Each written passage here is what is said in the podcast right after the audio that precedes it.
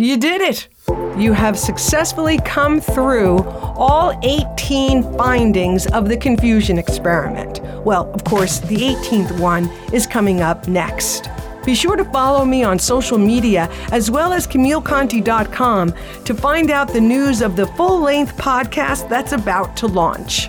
This is the Confusion Experiment's final finding. Life can be easy. And yes, at times it's difficult.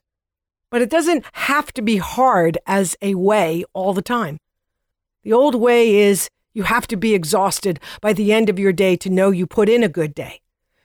But why would we want to exhaust ourselves as a measurement that it was a good day? Why would we want to be exhausted as a measurement of success? It's killing us. Have you noticed? Our tanks are empty. With this new way emerging through us and as us, we can find ourselves standing on a solid foundation as the walls of change come tumbling down. That's the conscious evolutionary moment before us right now to realize that the only real world is the one within us, and it wants out. This world that I speak of, it can never be touched, but it can be experienced. It can never be changed, and yet it's changing all the time.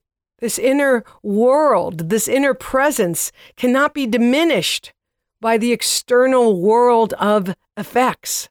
Meditation takes you to that place and helps you realize through personal experience that 99.9% of what is real is unseen, including ourselves. Let me say that again. Meditation takes you to that place that inner world, and it helps you realize through personal experience that 99.9% of what is real is unseen, including ourselves. It's been a joy sharing these nuggets with you, but nothing replaces the education that comes with personal experience. I chose to write this book and to share these findings with you, not because I have something that's yours or I have something that you wish you could have, but rather because our oneness affords you the opportunity to know this for yourself. When I began this journey, when I began this experiment, I knew one thing I wanted to live from my heart. Secondly, I knew about the gifts and talents that I have, but I was starting to become very curious about the ones I didn't yet know about. I began to wonder about what's lying dormant within me that is seeking to emerge. I began to ask what is necessary for me to create an environment for that new to come through me, to become me, to show me the way. Wanting to live from my heart and wanting to know what lie dormant within me were two very powerful commands that I gave to the universe.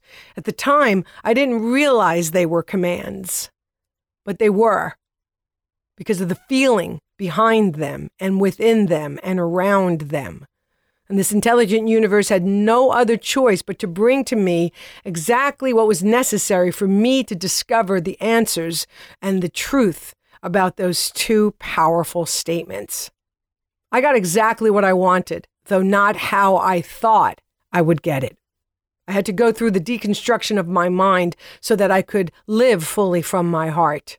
And for me, this 100 day meditation experiment was the way. All you can do is to seize the opportunity to put your awareness into practice, to bring mindfulness to your behavior and to your thinking so that you can question whether or not it's true, whether or not it's accurate, whether or not it's relevant to who you are today.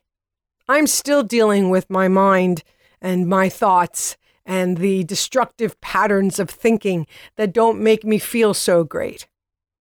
Which leads me to my last finding, my last nugget of insight. Enlightenment isn't about the shit not hitting the fan but rather when it does, you just get to cleaning it up faster. Take good care of yourself. You're all you've got. That wraps up the Confusion Experiment's findings 18 nuggets of wisdom that offer us tips and strategies that we can apply to our lives right now to make them a little less confusing.